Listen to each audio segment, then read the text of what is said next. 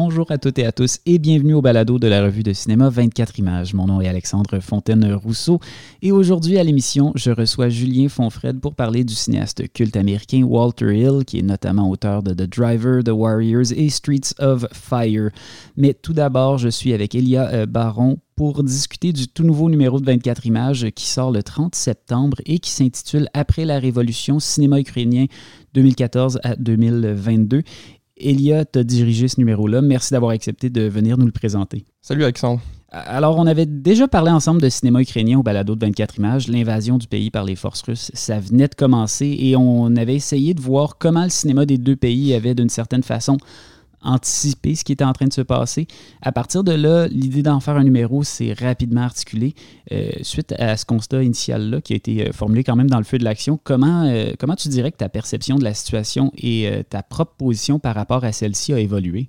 pour entrer dans des choses un peu personnelles, je dois avouer que l'invasion russe a changé beaucoup de choses pour moi, notamment sur le plan de mon rapport à ma fonction de critique de cinéma car euh, en tant que Québécois d'origine à la fois russe et ukrainienne, euh, j'ai vécu ces événements de, façon très violente. Euh, ces premiers jours à la fin du mois de février, ça avait été terrible pour moi à tous les niveaux.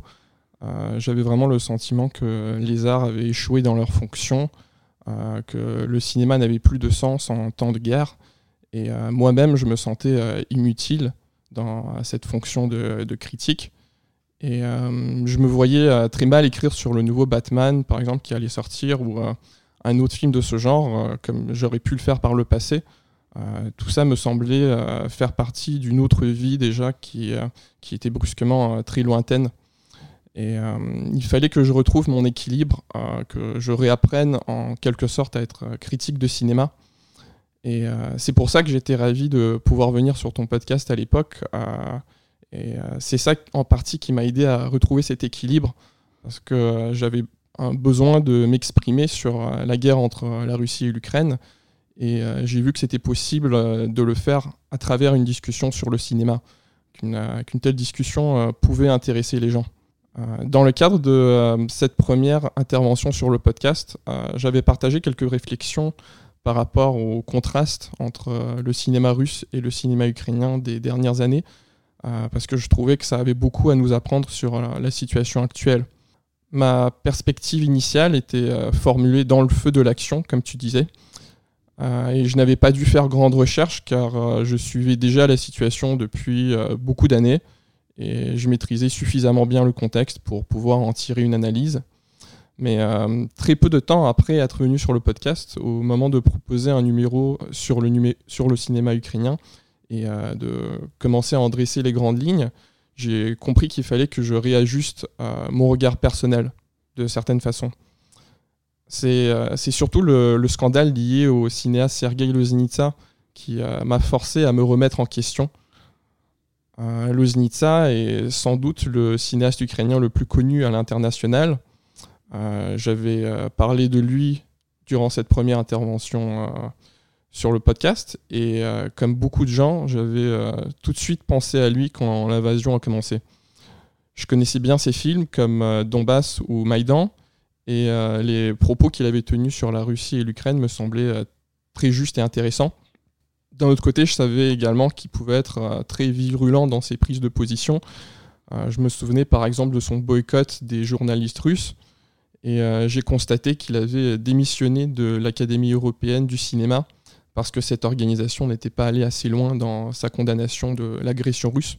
Et euh, cette euh, démission a fait beaucoup de bruit à ce moment-là, au début du mois de mars. Alors, euh, quand Leznitsa a lui-même été accusé d'un manque de patriotisme et exclu cette fois de l'Académie ukrainienne du cinéma, ça a été complètement inattendu pour moi. Je ne savais pas trop quoi en penser immédiatement après, mais par contre, j'ai su tout de suite que ça allait avoir un impact sur euh, le numéro que je préparais. il est devenu clair pour moi qu'il me manquait des éléments et que je devais euh, voir plus large et euh, réévaluer la situation. C'est à partir de là que j'ai vraiment pris conscience du fait que mon regard avait jusqu'alors été globalement celui d'un russe, car c'est la culture à laquelle j'avais le plus été exposé dans mon enfance, et qu'il fallait que j'adopte une perspective nouvelle pour pouvoir mener à bien ce numéro. J'ai donc commencé à lire et à écouter des Ukrainiens de manière active. j'ai fait énormément de lectures pour comprendre l'attitude des Ukrainiens par rapport à Loznitsa et leur vision des choses de façon plus globale, comme tout ça a été très lié. Et euh, ça m'a permis de comprendre que le point de vue d'un Ukrainien pouvait être assez différent de celui d'un Russe anti-Poutine, même si on a tendance à les mettre dans le même panier. Et j'ai pu comprendre justement euh, toutes ces nuances. C'est dans ce sens-là que j'ai principalement évolué depuis mars, dans le sens d'une remise en question et d'une complexification de, mes idées initiales.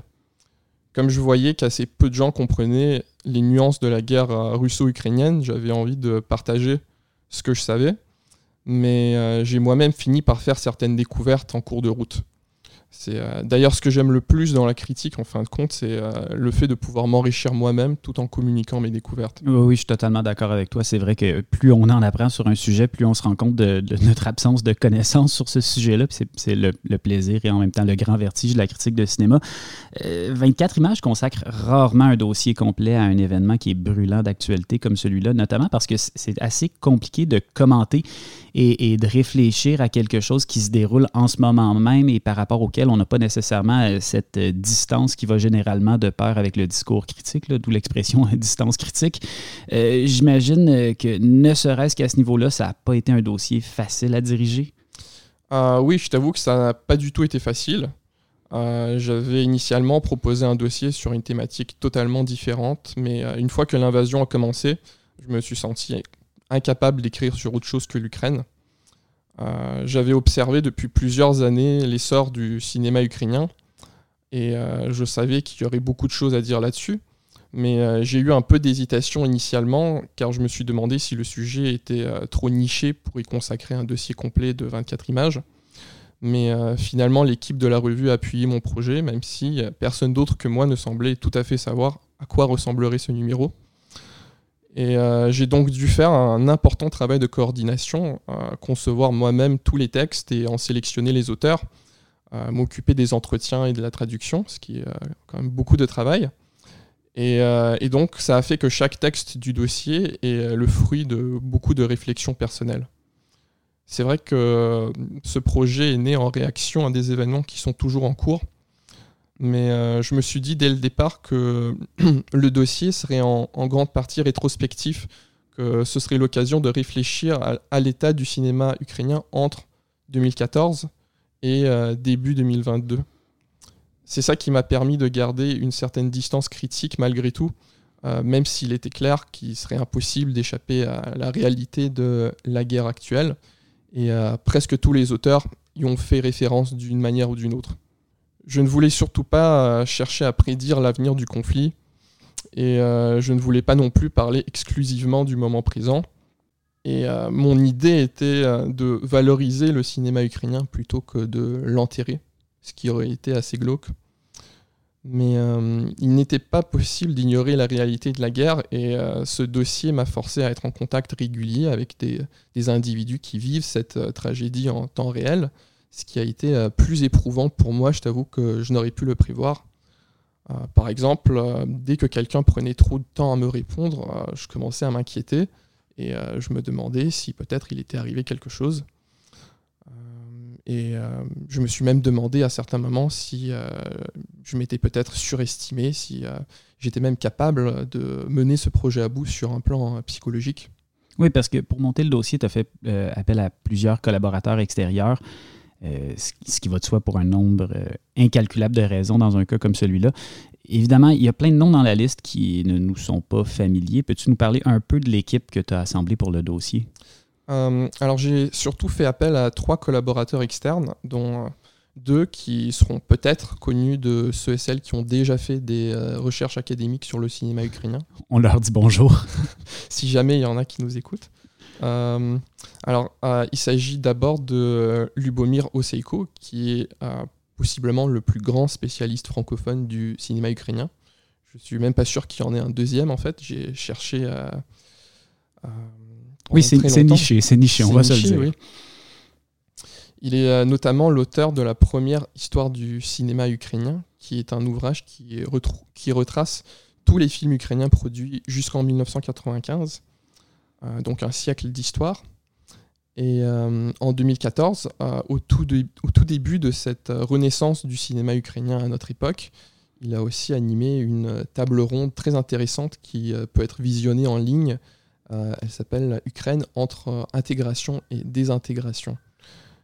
Il n'était pas certain que Lubomir puisse participer à ce dossier pour des raisons de santé, ce qui a fait que j'ai cherché un potentiel remplaçant sans vraiment y parvenir. Euh, mais euh, heureusement, il a réussi à proposer un texte sur le rapport du cinéma ukrainien à la Révolution, ce qui relève de son expertise d'historien. Euh, et cette thématique que je lui ai proposé euh, s'imposer, d'après moi, puisque le cinéma ukrainien a connu son premier essor dans un contexte de révolution, après 1917, euh, et c'est aussi dans un contexte de révolution qu'il est réapparu en 2014, ce qui ne me semble pas être une coïncidence, et euh, c'est pour ça que le titre du dossier le souligne d'ailleurs. ensuite, j'ai confié un texte à Olga Bryukhovetska, qui est une académicienne de l'université de Kiev, qui a fait euh, beaucoup de recherches sur le courant poétique du euh, cinéma ukrainien, euh, un courant débuté dans les années 60 avec Les Chevaux de Feu de Sergei Paradjanov. Oui, qui est un des autres piliers du cinéma, disons, ukrainien qu'on peut peut-être connaître en tant que... Oui, c'est en fait ce film est même considéré comme le meilleur film ukrainien de tous les temps. Euh, selon un sondage récent. Et euh, je tenais à étudier le rapport des euh, cinéastes ukrainiens actuels à Paradjanov.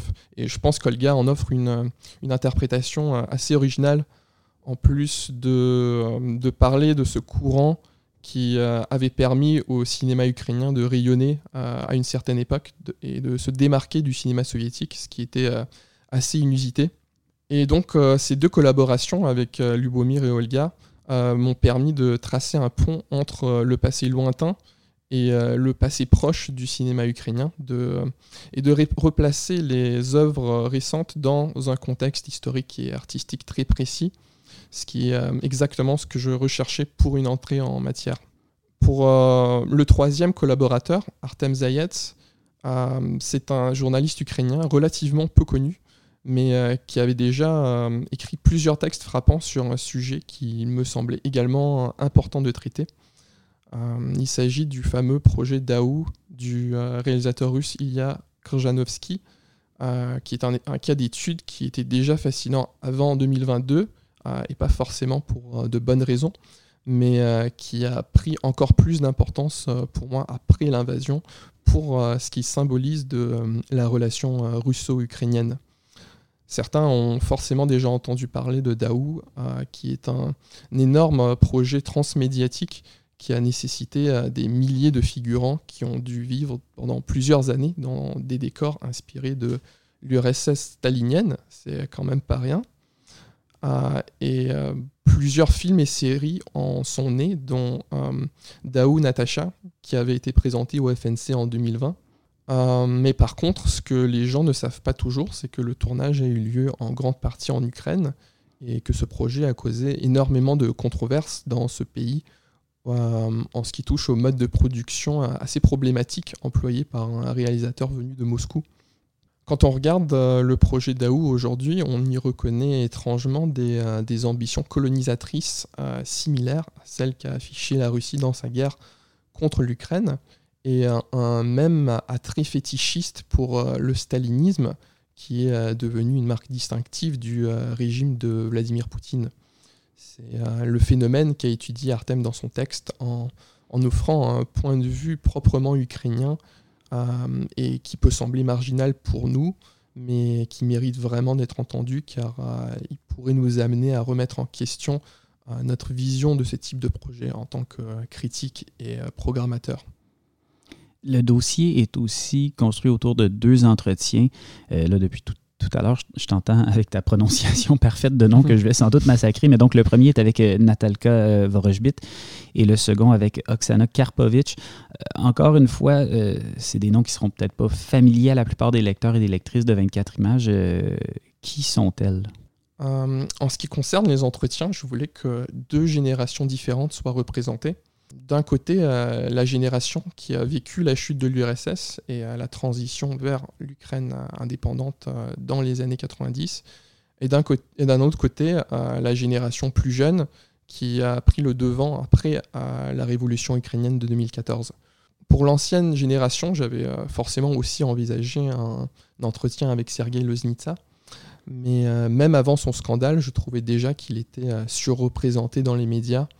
Et euh, j'ai préféré accorder la parole à la cinéaste et dramaturge Natalka Vorojbit, dont j'avais découvert le film Bad Roads au FNC en 2020 et qui m'avait impressionné à ce moment-là.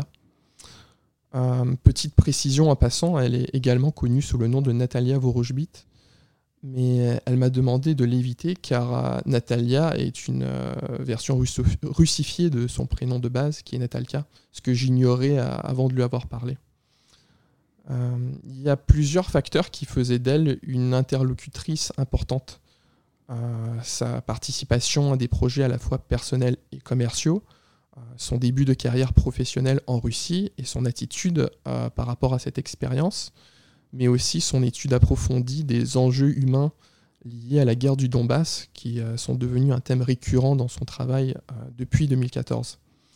Elle a, notamment, elle a notamment recueilli un grand nombre de témoignages qui ont servi de base à des films, euh, ainsi que des pièces qui sont interprétées maintenant à, travers le monde entier. Pour la génération plus jeune, Oksana Karpovich était un choix tout naturel, et euh, dès que j'ai pensé à elle, j'ai su que ce dossier allait fonctionner, puisqu'il s'agit d'une cinéaste ukrainienne qui a des liens euh, très étroits avec le Québec, où elle a étudié et travaillé de nombreuses années avant de rentrer à Kiev, euh, peu avant le début de l'invasion russe. Comme elle en parle dans notre entretien, sa position entre deux mondes et deux industries a fait qu'elle est devenue depuis quelques années une sorte d'ambassadrice culturelle ce qui lui a permis d'approfondir son, son rapport euh, personnel à son pays d'origine. Que ce soit ses courts-métrages tournés au Québec ou euh, son long-métrage Don't Worry, The Doors Will Open, qui est d'ailleurs une euh, production canadienne et dont le DVD accompagne ce numéro.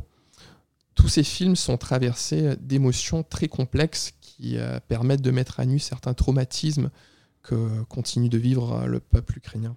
Bon, euh, tu consacres aussi un texte à Loznitsa, on l'a déjà mentionné quelques fois, mais euh, pour plusieurs cinéphiles, c'est le cinéaste ukrainien par excellence, celui dont le nom est familier, qu'on soit ou non familier avec la culture cinématographique de ce pays-là.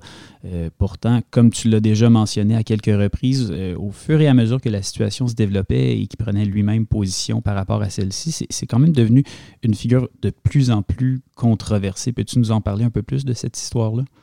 Euh, s'est effectivement imposé au fil des ans en tant que cinéaste ukrainien par excellence. Et euh, c'est un peu là qu'est le problème, car on oublie toujours de préciser qu'il a quitté Kiev dès 1991, euh, donc euh, juste après la chute de l'URSS, et qu'il n'a jamais en fin de compte habité en Ukraine indépendante, mais plutôt en Russie et en Allemagne, où il habite encore. Et euh, il est resté plutôt déconnecté des euh, processus politiques et culturels qui avaient lieu dans ce pays qu'il ne pouvait évidemment pas connaître euh, aussi bien que ceux et celles qui sont restés pour le construire. D'où la frustration de beaucoup d'Ukrainiens qui voyaient le Znitsa s'exprimer en leur nom sans en avoir réellement l'autorité. Et c'est pour cette raison que euh, l'Académie ukrainienne du cinéma a dû demander aux médias internationaux de ne plus désigner Loznitsa en tant que cinéaste ukrainien, ce qui me semble assez compréhensible, euh, même s'il reste techniquement un citoyen ukrainien et qui semble euh, déterminé à le rester. Lui-même, d'ailleurs, ne s'était jamais décrit publiquement en tant que cinéaste ukrainien avant 2022, mais plutôt en tant que documentariste russe ou au maximum qui vient ce qui est un, choix politique lourd de sens aux yeux de ses concitoyens euh, en temps de guerre, tout comme son choix de défendre l'usage du russe euh, plutôt que la langue et la culture ukrainienne qui sont menacées en ce moment. Il y a des faits assez concrets qui ont fait de lui un paria. Euh, par exemple, son refus de soutenir la mise en pause du cinéma russe proposé par la communauté ukrainienne, euh, mais aussi son partenariat avec euh, le déjà cité Ilya Krjanovski sur un projet financé en partie avec euh, l'argent provenant d'oligarches russes. mais aussi son attitude parfois chauviniste, moralisatrice dans ses contacts avec ses collègues ukrainiens. De façon plus large, cette situation s'est aussi créée parce que beaucoup d'Ukrainiens ne se reconnaissaient tout simplement pas en lui, sa mentalité étant plutôt celle d'un russe, aussi libéral soit-il. Et à force de faire monter ce conflit d'intensité, euh, ce à quoi il a grandement contribué de son côté. Euh, il a donc fini par devenir quelqu'un de totalement toxique pour euh, l'Ukraine, ce qui est paradoxal puisqu'il est aux yeux du monde entier le cinéaste ukrainien par excellence, étant respecté partout sauf justement dans son pays d'origine. À partir du moment où il a été renié par ses pairs, il, il, est devenu assez compliqué de parler de lui, et je pense que certains membres de la communauté ukrainienne préféreraient que l'on arrête de parler de lui tout court ou qu'on le condamne fermement, mais euh, je pense qu'il est beaucoup plus productif de reconnaître euh, les qualités indéniables euh, du cinéma de Loznitsa, qui a énormément à nous apprendre, tout, tout, en analysant les causes de son conflit avec ses collègues ukrainiens sans avoir peur de soulever des questions potentiellement désagréables pour chacun des deux parties. C'est ce que j'ai cherché à faire dans mon texte, qui euh, ne constitue bien sûr euh, qu'un début de conversation, puisqu'il y a beaucoup de faits que je n'ai pas pu aborder en profondeur. Donc, euh, pour faire court, je dirais que Loznitsa est un cinéaste transnational de culture russe, et il serait erroné de l'identifier exclusivement en fonction de sa citoyenneté. C'est intéressant comme nuance. le, dossier se termine aussi sur une liste de, de 10 films ukrainiens qui sont sortis donc entre 2014 et 2021. Un petit mot peut-être sur euh, cette sélection-là dans son ensemble, sur les films qui la composent. J'imagine que ça n'a pas nécessairement été facile d'en sélectionner uniquement 10 et d'arrêter à ça. Ah oui, j'ai été euh, trop ambitieux au départ car euh, j'avais commencé à me faire une liste de tous les films, un tant soit peu intrigants, qui avaient été produits en Ukraine depuis 2014. Et j'ai dû abandonner assez rapidement car il y en avait tout simplement trop pour que je puisse tous les répertorier il était euh, bien plus raisonnable de euh, se limiter à un petit nombre de films qui étaient, euh, selon moi, les plus réussis sur un plan formel et les plus susceptibles d'intéresser un public d'ici, mais surtout les plus représentatifs de divers aspects du cinéma ukrainien contemporain. Je n'ai par exemple pas retenu Stop Zemlia de Katerina Gornostai, un drame sur des adolescents euh, qui était bien exécuté, mais qui aurait facilement pu être tourné ailleurs. Malheureusement, étant donné les difficultés que traverse l'Ukraine, ça a donné une liste de films assez douloureux pour la plupart, euh, excepté My Thoughts Are Silent de Antonio Lukic, qui est un film qui se distingue assez fortement du reste, car il s'agit d'une comédie qu'on pourrait assimiler au genre mumblecore. Euh, avec un humour un peu malaisant, euh, inspiré du cinéma indépendant américain, mais en même temps euh, totalement ancré dans la vie de l'Ouest ukrainien, ce que j'ai trouvé très intéressant. Sinon, presque tous les films de la liste traitent de la guerre du Donbass et de l'impact qu'elle a pu avoir sur la société ukrainienne sous différents angles de vue.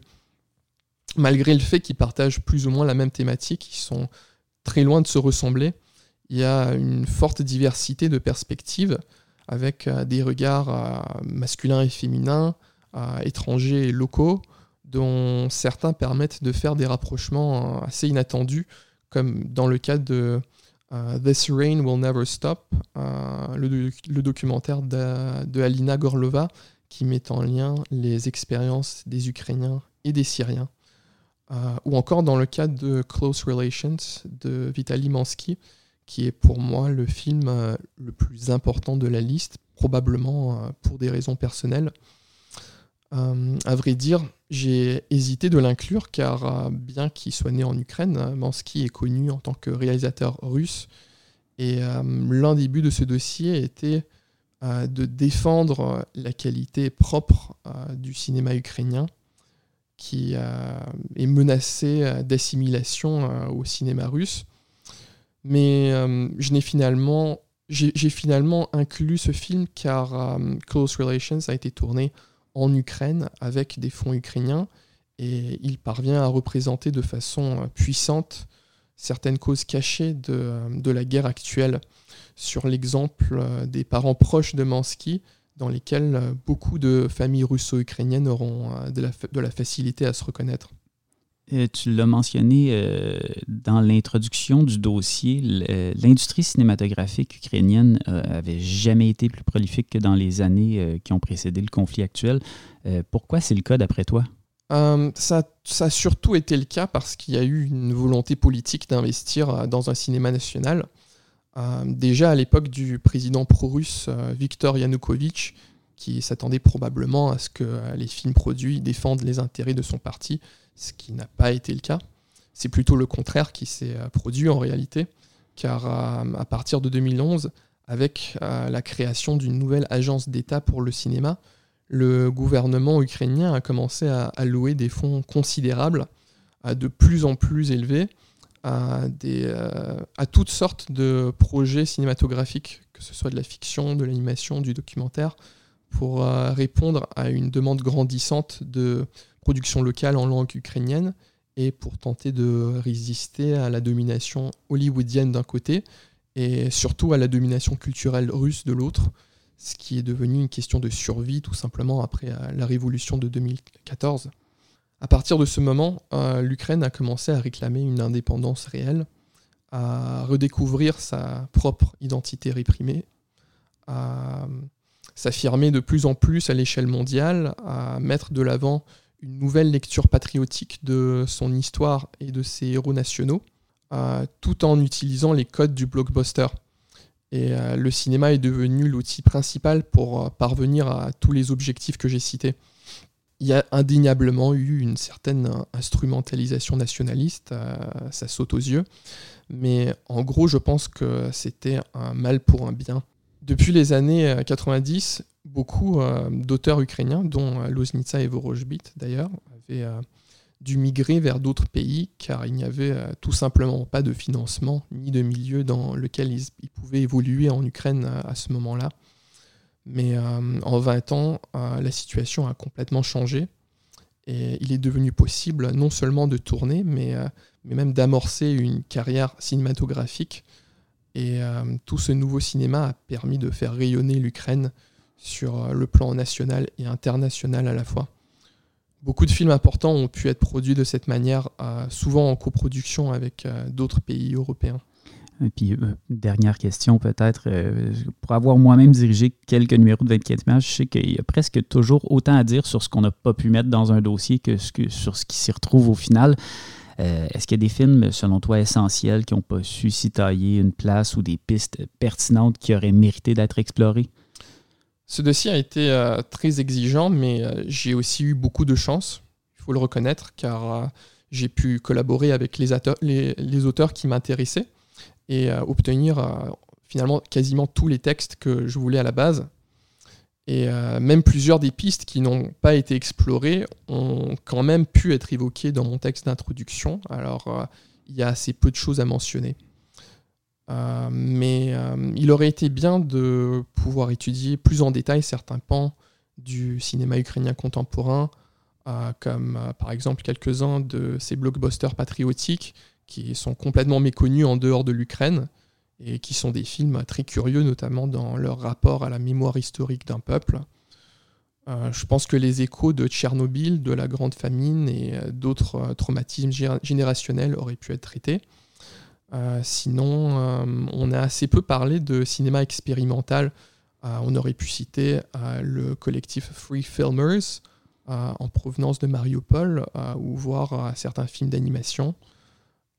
J'aurais aimé pouvoir attribuer plus de place à Kira Muratova aussi, qui est une cinéaste qui compte beaucoup pour moi et qui a beaucoup marqué le cinéma ukrainien. J'avais aussi pensé aborder la question linguistique la place du russe et de l'ukrainien au cinéma, comme euh, j'avais l'impression qu'il y avait des liens à tracer avec l'usage du français et de l'anglais au Québec. Mais euh, finalement, je n'ai pas trouvé le moyen de le faire. Mais je pense que euh, ce dossier propose un, bon tour d'horizon et j'espère de tout cœur qu'on aura l'occasion de reparler de cinéma ukrainien dans les années, dans les années à venir. Mais en tout cas, c'est un dossier qui est euh, très intéressant. Euh, en complément, en plus euh, du numéro 204 de 24 images, il y a aussi, comme tu l'as mentionné, le DVD de Don't Worry, The Doors Will Open de, Oksana Karpovich. Donc, je pense qu'effectivement, tout ça constitue une belle porte d'entrée vers le cinéma ukrainien. Merci vraiment, Elia, d'être venu nous en parler un peu plus en détail. Merci, Alexandre. Le cinéaste Walter Hill sera de passage à Montréal dans le cadre du Festival du Nouveau Cinéma. Vous le connaissez sans doute pour des classiques euh, tels que The Driver, The Warriors, Streets of Fire ou encore 48 Hours. Mais si tout ça ne vous dit rien, ne vous en faites pas, car je suis avec Julien Fonfred, qui est programmateur de la section Temps Zéro du FNC, pour parler de son œuvre. Bonjour Julien. Bonjour. Comment ça, si cela ne vous dit rien? Ben écoute, ça se peut. C'est pas impossible. Euh, écoute, mais dans mon cas, il euh, n'y a pas besoin de me convaincre ou de me convertir. Fais-toi sans pas. Je suis un fan de Walter Hill. Euh, je pense d'ailleurs que c'est le cas de la plupart des cinéphiles qui ont été exposés à ces films. mais pour ceux qui ne le connaîtraient pas, c'est qui Walter Hill? Qu'est-ce qui fait, d'après toi, Julien, que son œuvre mérite notre attention? Bon, d'abord, je les jalouse, les, gens qui ne le connaissent pas, parce qu'ils vont pouvoir le découvrir pour la première fois. Et donc, on se souvient tous de quand on a découvert pour la première fois un, travail de cinéaste extraordinaire. Donc, euh, qui est Walter Hill euh, Bon, bah, c'est simple, on va le faire, on va le faire euh, massif. C'est une vraie légende du cinéma. à mon avis, à tout point de vue, c'est quelqu'un qui commence comme scénariste à la fin des années 60, qui appartient un petit peu au Nouvel Hollywood aussi, qui va faire des films dans ses premiers films à partir des mi-70, qui va un petit peu euh, faire des très très grands films à la fin des années 70, on va en reparler un peu après, mais ensuite qui va tout d'un coup basculer dans les années 80, euh, ce genre de justement de, cinéaste qui, qui, qui, brille dans les années 70 et on se dit mais vont-ils vont-ils tenir les années 80 parce que les années 80 c'est ce que c'est. Et en fait c'est quelqu'un qui va les inventer les années 80 au cinéma, qui va les définir, qui va qui va les, porter sur ses épaules et euh, tout le monde va essayer de copier tout ce que Walter Hill va faire. On va, encore une fois, on va, y aller petit à petit. Ensuite, c'est quelqu'un qui existe encore dans les années 90, pareil, euh, où tout d'un coup, ben, euh, non, il est toujours là avec des très très grands films qui continuent aussi euh, dans les années 2000. Et dans les années 2010, ça continuait à faire des films vraiment très intéressants.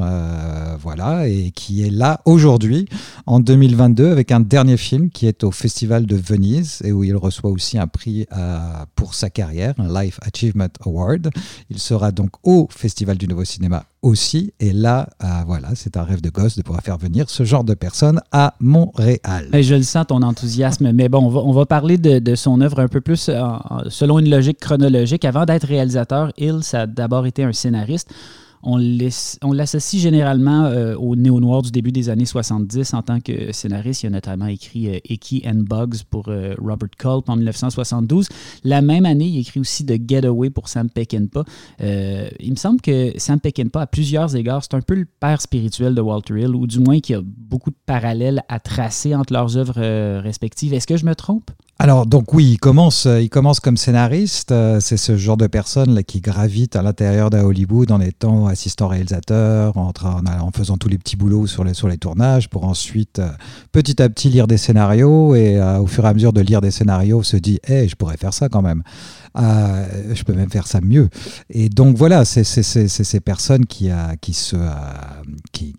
apprennent, qui apprennent sur le terrain. Il n'y a, pas, a pas d'école de cinéma, il y a, y, a, y a regarder des films, il y a lire des scénarios, il y a et ça s'intéressait au monde qui les entoure. Donc voilà, c'est ces vraies histoires hollywoodiennes. C'est pour ça qu'on parle de légende. Euh, maintenant, on est plus dans des écoles de cinéma quand on devient réalisateur. Euh, donc donc c'est ça. Puis c'est pas rien ces scénarios. Donc oui, euh, The Getaway par exemple de Sam Peckinpah, euh, film phare, phénoménal. Un peu, un peu sous-estimé, j'ai l'impression dans l'œuvre de Sam Peckinpah, alors que c'est un excellent Sam Peckinpah. Et pourtant c'est un film qui est quand même qui reste. Il y a quand même Steve McQueen, il y a Ali McGraw, il y a cette violence, il y a un remake aussi un peu plus tard que Walter Hill aurait voulu faire, mhm. aurait dû faire, mais qui a été fait par quelqu'un d'autre c'est quand même un film qui, qui, qui, qui, reste, parce qu'il y a une sorte d'efficacité, de, simplicité de cinéma qui est aussi dans l'écriture. Euh, D'après l'histoire, les, les, deux, Walter Hill et euh, Sam Peckinpah, sont quand même de très bons amis euh, à, à, cette rencontre, justement, à cette, avec cette collaboration, quelque chose qui durera après. Euh, mais c'est clair que donc Walter Hill change un petit peu un type de cinéma aussi dans une écriture pour un certain type de film. Euh, mais en même temps, ces réalisateurs-là qui appartiennent à un cinéma d'une époque un petit peu avant vont vraiment former aussi Walter Hill. Euh, donc c'est un truc, euh, c'est ces rencontres cinéma qui sont, légendaires en fait. il y a aussi, il a écrit Macintosh Man pour, pour John Huston. Donc des gens qui maintenant peuvent encore parler de leur collaboration et de leur rencontre avec Sam Peckinpah, John Huston, euh, Peter Bogdanovich, puisque Peter Bogdanovich, Bogdanovich était celui qui devait écrire The Getaway en fait. Il, ah était, euh, il était engagé pour le faire, il n'a pas pu le faire, et tout d'un coup il a réalisé qu'en fait euh, Walter Hill serait meilleur pour l'écrire, et voilà, donc euh, c'est ce genre de rencontres, de collaborations cinématographiques qui appartiennent à l'histoire du cinéma, à la légende d'Hollywood, à tout ça. Donc euh, voilà, ça c'est la naissance de, Walter Hill, qui est donc un vrai scénariste aussi. Euh, c'est-à-dire qu'après, ça va être un réalisateur, mais ça va être un réalisateur scénariste. Ça va être quelqu'un qui va être un producteur, mais qui va être un producteur qui va prendre les projets et qui va les réécrire ou qui va les développer. On pourra revenir là-dessus aussi. Donc voilà, c'est cette école de cinéma où un un réalisateur, c'est aussi un producteur et un scénariste. Donc en 1975, il va tourner Hard Times en Nouvelle-Orléans avec James Coburn, Charles Bronson. Euh, c'est un film que j'ai jamais vu. En lisant le résumé, je t'avoue que je sais pas trop pourquoi je me suis privé de ça jusqu'à maintenant. Mais qu'est-ce que c'est Hard Times? Hard Times, euh, Hard Times c'est vraiment un film magnifique. Alors, c'est euh, donc la troisième rencontre, déjà, Charles Bronson, James Coburn et, et, Charles Bronson, donc après Les Sept Mercenaires et La Grande Évasion. Euh, donc déjà, c'est des rencontres mythiques quoi qu'il arrive. Après, c'est l'histoire d'un type pendant la Grande Dépression. Alors au départ, c'était pensé comme un western. Euh, économiquement parlant, le western euh, avait du plomb dans l'aile et donc le film s'est transformé pour être transposé pendant les années 30, pendant la Grande Dépression à la Nouvelle-Orléans. Donc c'est un type qui débarque d'un train et un type sans, sans, histoire, au sens propre, c'est-à-dire qu'il n'a pas de passé et il n'a qu'un présent et, il va tomber sur un, type un peu roublard joué par euh, James Coburn pour, euh, qui organise des, combats clandestins de, de boxe. Donc c'est des pugilats, c'est euh, du street fighting et donc c'est des paris. Et euh, c'est un film avec cette, euh, dualité entre ce, cogneur, ce bagarreur et ce type qui, voit en lui son, espoir de, faire de l'argent. Et après, c'est ces grands films euh, mythiques de, voyage psychologique humain, c'est-à-dire ces gens qui, désirent la, la, grandeur et qui vont se retrouver toujours du côté de la déchéance avec des allers-retours constants. Et, donc, il y a du kit de Cincinnati, par exemple, beaucoup dans, ce film-là, le film de Norman Jewison avec euh, Steve McQueen. Il y a du Rocky, avant Rocky, un an avant. Rocky, je crois que c'est 76. Euh, donc, donc c'est ça. Après, c'est ce type de cinéma qui est un tout en retenue, tout en économie. Des personnages, bon, on voit pas le personnage de Charles Bronson qui parle très très peu. C'est toujours une bonne idée de pas trop faire parler de Charles Bronson. C'est ça, et c'est surtout une manière d'écriture euh, qui, qui, qui, est un modèle. C'est là où c'est un très grand scénariste, c'est un très grand cinéaste en même temps qu'être scénariste, c'est-à-dire que les deux se pensent ensemble. C'est-à-dire qu'un scénario, c'est pas forcément des dialogues, et euh, c'est cette manière d'amener tout d'un coup un cinéma qui pourra être quelque part inspiré d'un cinéma japonais, mais qui ne l'est pas exactement.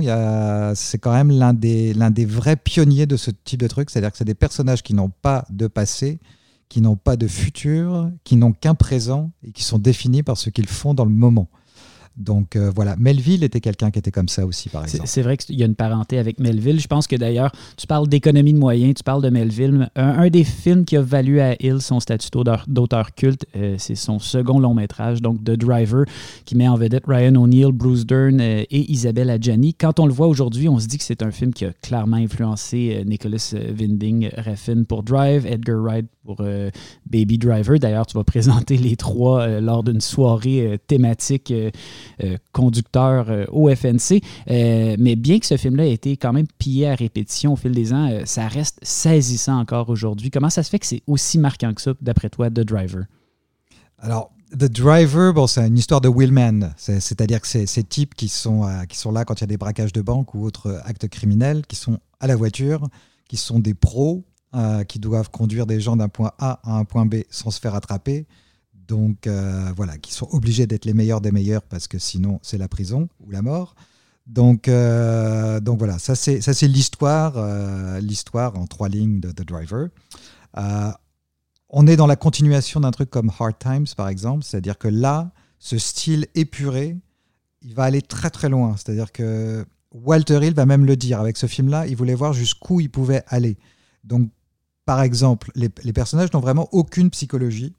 Et ça, c'est magnifique à, voir. ces films-là sont des leçons de devraient être dans toutes les écoles de cinéma, par exemple, en matière de comment écrire un scénario, qu'est-ce que c'est écrire un scénario, même si les temps changent, euh, mais euh, qu'est-ce que c'est que de faire des, films aussi, c'est de... Euh, moi, je me suis retrouvé dans beaucoup de situations, par exemple, avec à lire des scénarios et tout ça, et à chaque fois, c'est comme gomme, gomme, gomme. C'est pas de driver.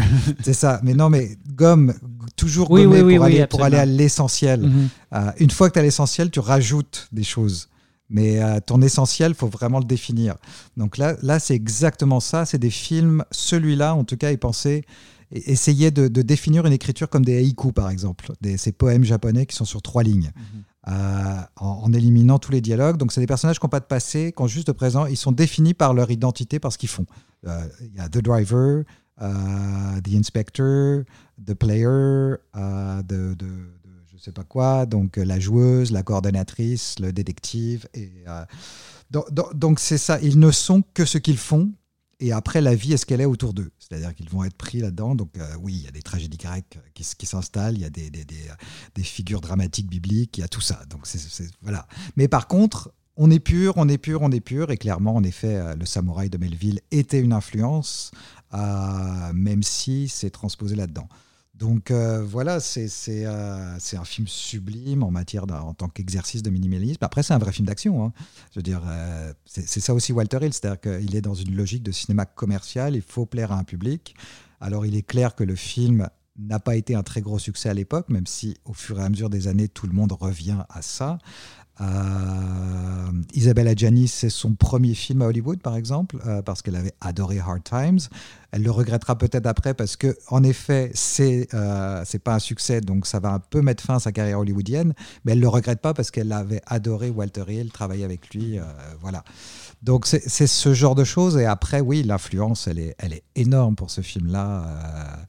Ne serait, bah, c'est ça Nicolas Winding Refn le cite toujours en référence. Quentin Tarantino le met dans sa liste des 10 meilleurs films préférés, je sais plus quoi, comme, comme beaucoup d'autres. Mais c'est mais, la ça. liste de 10 films de Quentin Tarantino en fait ça.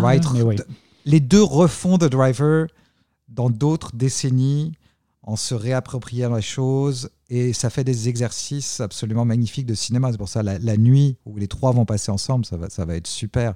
Puis après, après c'est un, ben, c'est des poursuite en voiture. Hein, je veux dire, euh, c'est une leçon de cinéma. Oui, extrêmement bien filmé, c'est fou. Des, des, poursuites en voiture et comment filmer des hommes dans des voitures. C'est pas évident. Je veux dire, c'est un espace très clos. Euh, c'est des films profondément existentialistes, euh, je veux dire.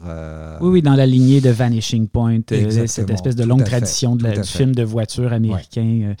The Warriors, parlant de traverser la nuit, The Warriors, ça sort en 1979. Ça reste à juste titre un des films de Walter Hill euh, les plus célébrés. Euh, à l'époque, la critique reproche euh, le manque de réalisme de The Warriors à, Walter Hill. notamment, je pense que c'est Roger Ebert qui avait dit ça. ce, qui était, ce qui est intéressant, en fait, c'est que quand on lit ces critiques-là, ce qu'on reproche au film, c'est ce qui fait toute la force du style de Hill euh, dans les années 80, euh, c'est-à-dire le petit côté outrancier qui commence lentement, mais on parlait d'épure, mais euh, quand on regarde les films des années 80 de Walter Hill, il n'y a pas seulement de l'épure, il y a aussi de l'extravagance, un, côté presque cartoonesque aussi. En, en, rétrospective de Warriors, c'est un peu le plus Walter Hill des films de Walter Hill, je pense. C'est possible. Alors Walter Hill a une carrière quand même assez, euh, assez vaste, donc on, mais justement, pas plonger là-dedans, mais oui. le point de jonction entre les deux d'une certaine façon, entre les années 70 et les années 80. C'est clairement une pierre angulaire dans la filmographie de Walter Hill, c'est une pierre angulaire dans une décennie qui allait venir, c'est-à-dire les années 80, on est en 79. On pourrait facilement argumenter le fait que ce film fait rentrer le cinéma dans les années 80 et qu'après... Euh, après, euh, plus rien, plus rien ne sera comme avant, d'une certaine manière, avec cette dimension d'un cinéma commercial un peu différent, un peu plus juvénile quelque part. pas quelque part d'ailleurs. Mais juvénile, pas dans un sens péjoratif du terme, avec un vrai, une vraie il y, a une vraie énergie quelque part. Euh, je parlais avec une personne, une autre personne de 24 images, Pauline Caro vie hier soir, donc c'est pour ça que je la cite puisque c'est notre discussion. Mais quelque part aussi, on réfléchissait sur la notion de groupe, de gang, de, de, de bande, qui va être euh, tout d'un coup un truc qui, identifie le cinéma des années 80. C'est vrai que je avais pas pensé vraiment. Et, The Warriors, c'est ça. Alors, The Warriors, c'est un gang de, rue du, euh, de Coney Island qui se retrouve euh, dans une association de gangs de rue parce qu'on va combattre la police, on va se mettre tous ensemble. Il y a six délégués, je crois que c'est six, hein, euh, ou sept, je ne sais plus, délégués de chaque gang. Alors, un gang est habillé toujours tous de la même manière. Très codifié. Voilà, c'est ça. Donc oui, il y a ce côté un peu cartoonesque. Il y a des mimes, il y a des, il y a des, il y a toutes sortes de trucs. Il y a des joueurs de baseball. Il y a des joueurs de baseball, les fameuses baseball furies, euh, les groupes de lesbiennes, les les les les, les euh, c'est ça. Enfin, il y a, il y a tout. Donc, donc, oui, il y a ce côté cartoonesque. Alors euh, Walter Hill est un très grand connaisseur et fan de bande dessinée, de comics américains. Euh, donc clairement, ça vient de là aussi. Clairement, il sent quelque chose. Euh, il a le pouls sur une, sur une société, sur un truc comme ça. C'est quand même un des grands films de la violence urbaine qui va devenir après, dans les années 80 aussi, un, vrai truc. The Warriors et Escape from New York, par exemple, c'est les deux films clés là pour, pour, pour amener cette violence urbaine, euh, ce côté cartoonesque aussi, euh, qui va si bien inspirer les Italiens après, je veux dire. c'est ça, et, beaucoup d'autres. mais, mais on voulait tous faire. Et puis, puis pour un spectateur, c'est vraiment ces films. Ce, ce, mot est pas cliché de dire ce film ultimement cool. Euh, il y a un plaisir de cinéma, il y a un plaisir de spectateur, c'est un western, c'est un film d'action, c'est un, vrai drame, c'est avec une vraie, un vrai discours social. Euh, voilà, c'est ce qu'on appelle du cinéma très intelligent et très divertissant en même temps. Euh, c'est sublime, quoi. Absolument. moi, moi, moi, si on si on pose la question, par exemple, si on me dit de faire la liste des 50 films les plus cool de l'histoire du cinéma, par exemple. Euh, oui, The, Warriors est là, c'est sûr. The Warriors, mais il y aurait au moins 6 films de Walter Hill, hein, je pense. Donc, euh, Effectivement. c'est ce genre de cinéma. Puis cool, ça ne veut pas dire bête. non, mais puis la comparaison à John Carpenter est pas totalement à côté de la traque non plus. Je veux dire, c'est un peu. Euh, c'est un autre de ces espèces de piliers du cinéma de genre. on l'a mentionné plus tôt, Walter Hill a aussi été producteur, notamment sur un, un petit film de science-fiction réalisé par Ridley Ridley Scott, ça s'appelle Alien. Euh, il a notamment contribué au projet en retravaillant le scénario. C'est officiellement c'est Dan O'Bannon qui est crédité pour le scénario d'Alien, mais euh, Walter Hill l'a retravaillé. D'après toi, est-ce qu'on peut ressentir sa patte sur le produit final? Alors clairement, parce que alors l'histoire de Alien, c'est un peu c'est un peu nébuleux. Alors à moins que peut-être qu'on écoute tous les tous les commentaires audio sur les trucs, euh, je sais pas sur les Blu-ray, mais ce que j'ai pas fait. Mais euh, alors oui, euh, euh, Alien, c'est Walter Hill. Faut pas, faut... Alors, Dan O'Bannon, certes. Walter Hill, c'est quand même le producteur du projet avec son collaborateur d'alors, David Geller. Donc, il, développe ça à deux. C'est eux qui se retrouvent avec le, scénario, qu'ils le trouvent pas terrible. Alors, il y a toujours ce truc avec Walter Hill. C'est pas son type de cinéma, le cinéma d'horreur. C'est pas Alien. Il a jamais trouvé ça super, mais en même temps, ils voyaient le potentiel. Ils se sont parlé entre deux. Là, c'est comme pourquoi tu m'amènes cette connerie euh, Oui, mais tout d'un coup, ils se, ils se rappellent par-dessus en disant Ok, oui, il y a quelque chose à faire avec ça. Donc, il y a eu une réécriture quand même, une grosse réécriture sur le scénario. Alors, on va aller sur des trucs très, très concrets. Par exemple, euh, Ripley, féminin, c'est Walter Hill et David Geller. Sinon, c'était un homme. Donc, c'est pas rien quand on, quand on réfléchit à Alien. C'est fondamental, en fait. Si on entend euh, parler Ridley Scott euh, de Alien, on sait que si ça avait été Ridley Scott qui avait été euh, sur le projet, contrôler bien le truc jusqu'au bout, le personnage de Ripley serait morte à la fin. C'était ça qui était pensé. Le fait de la faire vivre, c'est pas rien non plus, puisqu'on sait ce qui se passe après. Donc, c'est vraiment ces, ces, gens qui sont dans le. Dans, dans dans le développement du projet pour s'assurer à ce qu'il soit viable.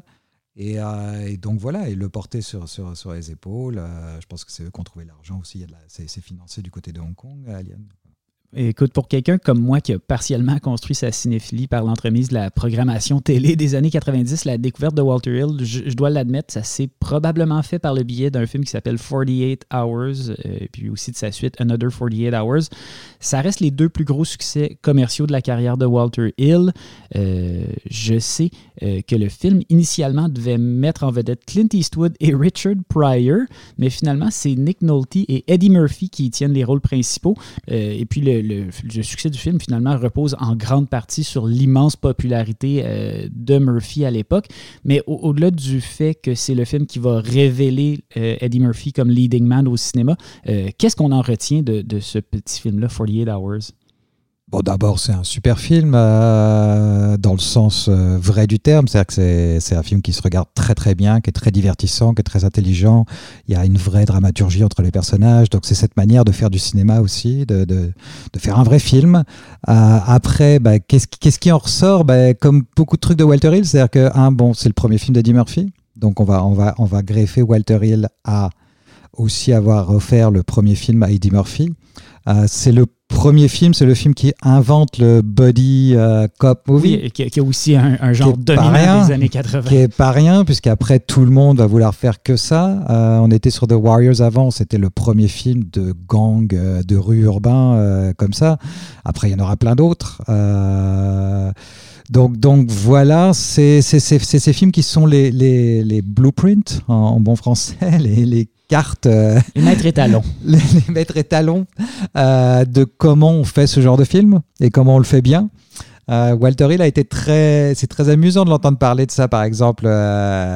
Il, explique justement, en voyant tout ce qui s'est passé après, la manière dont tout le monde fait ça mal, en fait, la plupart du temps. C'est-à-dire que la règle d'or de ce genre de film, c'est de prendre des gens qui ne s'aiment pas. Et donc, de, de, notoriété, Nick Nolte et Eddie Murphy, ça marchait vraiment pas sur le tournage et avant. Et en fait, d'avoir des, des, des, acteurs comme ça qui vont se retrouver dans cette position et à une sorte de trial by fire et qui petit à petit vont apprendre à travailler ensemble, blablabla. Bla bla, et c'est ça. Et, le problème avec tous ces films qui vont se, qui, qui, qui, suivent, et surtout maintenant, j'imagine, euh, c'est de prendre, de se dire, tiens, on va prendre deux potes et on va les faire jouer ensemble. Et, c'est là où ça marche pas, parce qu'il faut qu'il y ait un truc qui déborde du cinéma. Faut que... Et c'est vrai que cette rencontre, encore une fois, Eddie Murphy, Nick Nolte, c'est, ça tient d'une certaine mythologie cinématographique qui va tenir à travers les époques. Euh, je veux dire, c'est une rencontre pas impossible, mais, mais c'est un clash. Et c'est un truc qui va fonctionner, mais parfaitement. Voilà, c'est ça.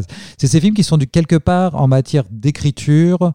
Euh, ça, c'est le truc de Walter Hill, qui sont d'une simplicité déconcertante, mais qui sont tellement bien faits qu'on réalise que, un, c'est difficile à faire, du bon cinéma comme ça. Euh, deux, ça s'ancre dans une, dans une vraie filmographie, puisqu'il y a un vrai truc d'auteur. On, les voit, les films, au fur et à mesure de Walter Hill. Et, euh, et, voilà, et qui est un truc euh, qui plaît à un public et qui est très divertissant et qui, qui reste dans l'histoire en fait. tous les autres vont disparaître, mais, mais ça, ça reste parce que c'est la chose qui définit et comment, comment on le fait bien. J'aurais été curieux de voir la version avec Clint Eastwood et Richard Pryor aussi quand même, mais euh, grâce au succès de 48 Hours... Ça aurait pu marcher, mais je crois que Clint Eastwood était... Alors, alors le problème avec Clint Eastwood, c'est qu'on pouvait plus le mettre là. Alors pourquoi parce que il y avait, y avait, y avait l'image de Dirty Harry, donc il pouvait pas jouer autre chose que ça, en tout cas en matière d'image. Mm. Là, on est vraiment de comment un spectateur peut ressentir un personnage. Nick Nolte avait un truc plus, euh, plus facile. Voilà, c'est ça, quoi qu'il arrive. Et Richard Pryor sera chez Walter Hill dans un film qui est très, très, très, très bien, quelques une année après.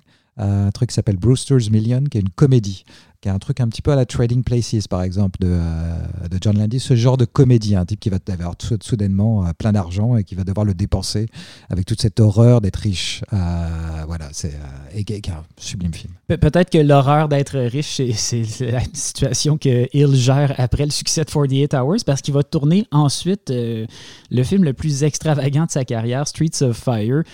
c'est vraiment une improbable fable rock and roll. Il y a notamment Willem Dafoe au pic de sa folie dans ce film-là. Euh, je sais que c'est un film que tu affectionnes particulièrement, moi aussi. Euh, peux-tu nous en parler un peu plus de cette, immense chose qui est Streets of Fire? Euh, voilà, Walter Hill arrive en 84, je crois, celui-là. Euh, ben, on, va, on, va, on va le dire encore clairement, c'est le premier film de la génération MTV. MTV explose à partir de 81. Il n'y a pas encore de films qui sont qui s'accaparent cette culture musicale oui, cette et visuelle. Du clip voilà, c'est ça. Streets of Fire est le premier premier film de, de, de, de, cette culture. Alors, il arrive même peut-être un peu trop tôt, euh, probablement, puisqu'il y a, je pense pas que ça marche tant que ça à l'époque. Je suis plus sûr, mais il me semble. Mais par contre, après, euh, ça, ça, sent le flop. Mais après, après, ça explose. Par contre, ce genre de, ce, ce, ce genre de, de, rencontre musique et cinéma, euh, pop, comic book, tout mhm. ça. Donc, premier film aussi. Alors pas premier, mais on va dire que The Loveless c'est quand même un peu plus pas, mineur, loin de là, mais euh, moins connu. Mais par contre, là, ça révèle William Dafoe, euh, première fois au cinéma, vraiment, où euh, on, ne voit que lui, là, je dirais. Donc, donc voilà, après, c'est oui, une fable, fable rock and roll, un vrai western. pareil, on continue à faire des, des, des, des vrais westerns derrière d'autres films. Ou, ou, d'autres films derrière des vrais westerns, je sais plus là. En tout cas, tous se mélangent. Mais la mythologie cinématographique, de toute façon, américaine, tient, tient dans le western. Et, et, donc, euh, et donc voilà, oui, c'est un type qui arrive de, de nulle part, de l'extérieur. Euh, en plus, euh, il, il, a quand même réussi à faire que Michael Paré soit cool. Je veux dire, c'est un gros défi de mise en scène. Ça, c'est du cinéma. Ça, c'est un vrai réalisateur. Alors, il était bien entouré. Hein, Diane Lane, tout ça. mais, mais non, c'est sûr que.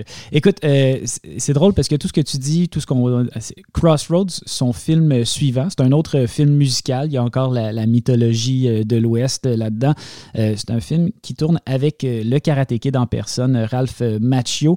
c'est inspiré de la légende du blues Robert Johnson. D'après toi, à, quel point est-ce que la, musique, ça occupe une place prépondérante dans l'œuvre de, de Walter Hill? La musique est essentielle pour Walter Hill en fait. et pas juste à un niveau purement d'illustration sonore de cinéma, mais en matière de culture.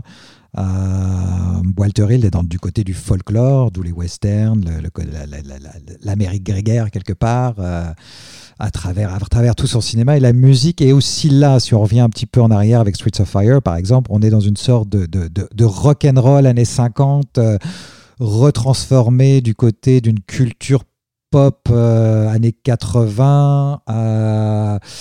Et donc euh, là, on est du côté du blues, le blues étant une des racines de, l'Amérique. Euh, on pourrait retourner un petit peu euh, après aussi avec son film Certain Comfort, qui est un film extraordinaire, sans retour en français, où là, on est du côté de la traversée militaire d'un groupe de militaires dans les bayous de, de Louisiane. Et donc, c'est toute la culture cajun, musicale et tout ça.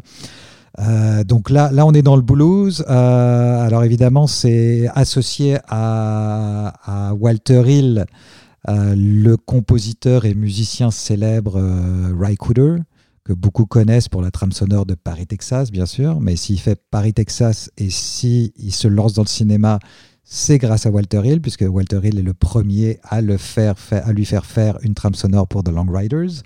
Et après, il va faire une quinzaine de films pour Walter Hill. Et c'est vrai que Crossroads en est un, euh, en est un majeur et essentiel pour qui, pour qui pense musique, cinéma, sujet. Voilà, c'est une, et après, après oui, c'est Ralph Macchio, euh, c'est tout ça. En duel contre Steve Vai, effectivement. Écoute, on pourrait continuer de parler des années 80. Il revient au genre euh, du body cop avec Red Heat, euh, dans lequel Arnold Schwarzenegger joue le rôle d'un policier soviétique. dans les années 90, par contre, les choses vont un peu se compliquer pour lui. il va tourner Another 48 Hours, donc un autre succès. Ensuite, on l'a considéré pour faire The Fugitive, mais c'est Andrew Davis qui a finalement réalisé le film. Il a aussi été question qui tourne un remake de The Killer de John Woo avec Richard Gere et Denzel Washington. Euh, je qu'il voulait aussi faire un remake de The Getaway. Cette fois-ci, ça avec Alec Baldwin, mais finalement, c'est Roger Donaldson qui a fini par se charger de ce projet-là au-delà de ces échecs notables-là, puis quand on lit la biographie de Walter Hill, on commence à se dire que les années 90, c'est une série de projets avortés. Euh, qu'est-ce qui a pu mener à terme euh, pendant la décennie des années 90? Tu l'as dit déjà. Je sais qu'il y a des films des années 90 de Walter Hill que tu considères euh, de très grands films, en fait. Bah ouais, c'est tellement quelqu'un qui a défini la fin, des années, la fin des années 70, qui a défini les années 80 en matière de cinéma, de cinéma américain populaire d'action, mais aussi auteur, là, faut pas se leurrer. Et, donc, on se disait, dans les années 90, c'est pas possible, ça, ça marchera pas. Mais bah, bon, si on parle de projet avorté ou raté dans les années 90, si on regarde sa filmographie, donc on a quand même la suite de 48 heures, Another 48, 48 Hours euh, en 90, Trespass en 92, Geronimo en 93, Wild Bill en 95, Last Man Standing en 96, et à l'intérieur de ça, au début, il y a quand même trois épisodes et toute une série produite des Tales from the Crypt. Donc on va dire qu'il est quand même en pleine forme parce que en même temps, à l'intérieur de ça, il y a deux films immenses, à mon avis, qui sont Wild Bill, de western, Wild Bill et Geronimo, An American Legend. Euh, donc voilà, il va bien dans les années 90, clairement. Mhm. Et il fait toujours du très grand cinéma. C'est pour ça qu'on parle de légende. C'est ces gens qui tiennent et c'est ces gens qui continuent à, soit redéfinir une donne, soit la définir encore bien. Euh, au fur et à mesure, il y a peu de réalisateurs qui peuvent non seulement durer comme ça, mais en plus qui peuvent être des liens entre les époques. Et à mon avis, il n'y en a que deux en fait actuellement vivants dans l'histoire du cinéma, c'est Eastwood et Walter Hill. Je ne vois pas d'autres personnes qui ont réussi à tenir comme ça dans les années 80, dans les années 90, et qui, et qui continuent à faire des liens entre une histoire du cinéma et une manière de faire des films.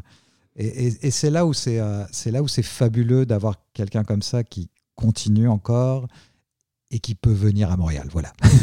Euh, pour présenter un film qui s'appelle Dead for a Dollar, un autre western. Euh, euh, Walter Hill avait déjà dit de son œuvre que chaque film qu'il avait réalisé, en fait, c'était un western. On l'a un peu démontré à travers cette conversation-là.